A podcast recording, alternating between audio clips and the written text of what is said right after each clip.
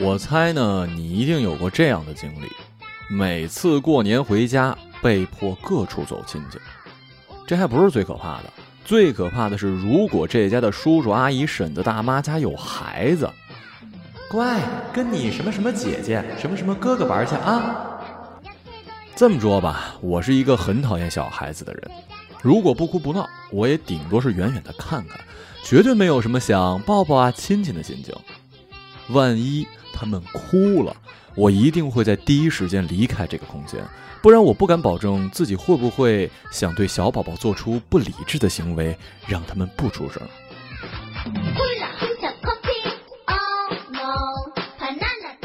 当然啦，能让亲戚说出让你陪他们玩的孩子，一般也不是小娃娃，七八岁的他们不会随便哭，但正是讨狗嫌的年纪啊，最爱跟你聊天了。我舅舅家那小弟弟今年九岁，三年级，自称三个女朋友，这其中还包括一个四年级的学姐呢。上次去他们家玩，这小玩意儿非常让我给他讲故事。毕竟住在大舅家，也不好不理人家儿子，是吧？从前呢，在森林里住着很多小动物，有这个小兔子啊，小乌龟。别给我讲龟兔赛跑的故事啊，太幼稚了！我要听爱情故事。哈哈，也对哈，你仨女朋友呢，比你哥可厉害多了。行，那我就给你讲一讲小兔子的爱情故事吧。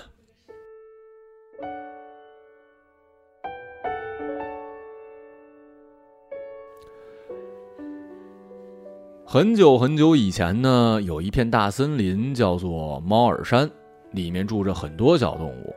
这里面有小学，有中学，小兔子啊、小树懒呐、小熊啊，都在这个学校里上课。这其中呢，有一只狐狸，跟其他小动物都不一样。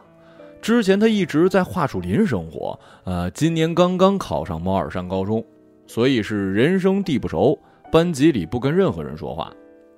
当然，也是因为他特别懒，懒得连说话都嫌麻烦。不过新学期一开始一定得军训，这个狐狸就想怎么才能逃过去呢？这时候学校正在筹备一个校乐队，参加乐团就可以免除军训。狐狸当然报名了，而且还选了最帅的萨克斯小队。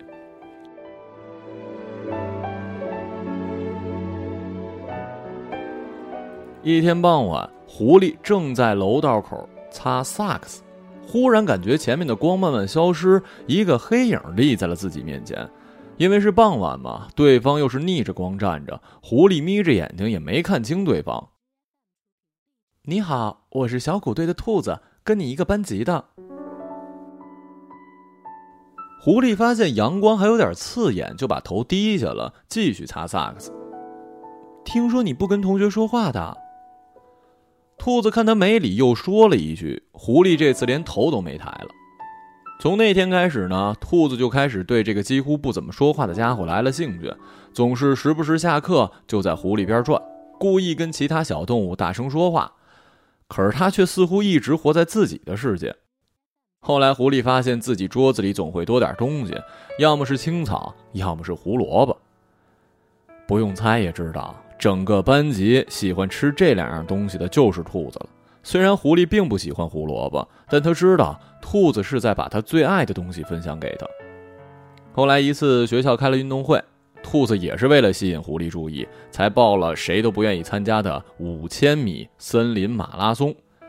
而途中因为看到路旁有一只死掉的山鸡，所以就不顾比赛跑出去捡，从山坡上摔下来昏倒了，第二天才醒来。回到学校的时候，大家都嘲笑他懒惰贪睡，居然被乌龟给赢了。其实他们并不知道，真相是为了他喜欢的狐狸。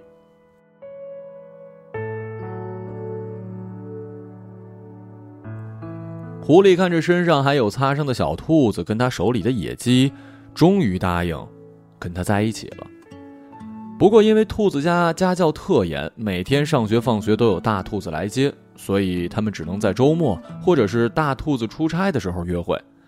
而且狐狸有很多臭毛病，比如什么不能在外人面前牵手，比如不能主动的跟其他同学说两个人谈恋爱了。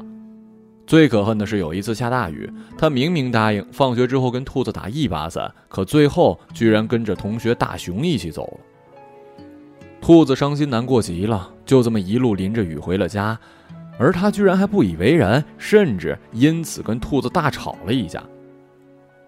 哥哥，那兔子怎么还跟他在一起啊？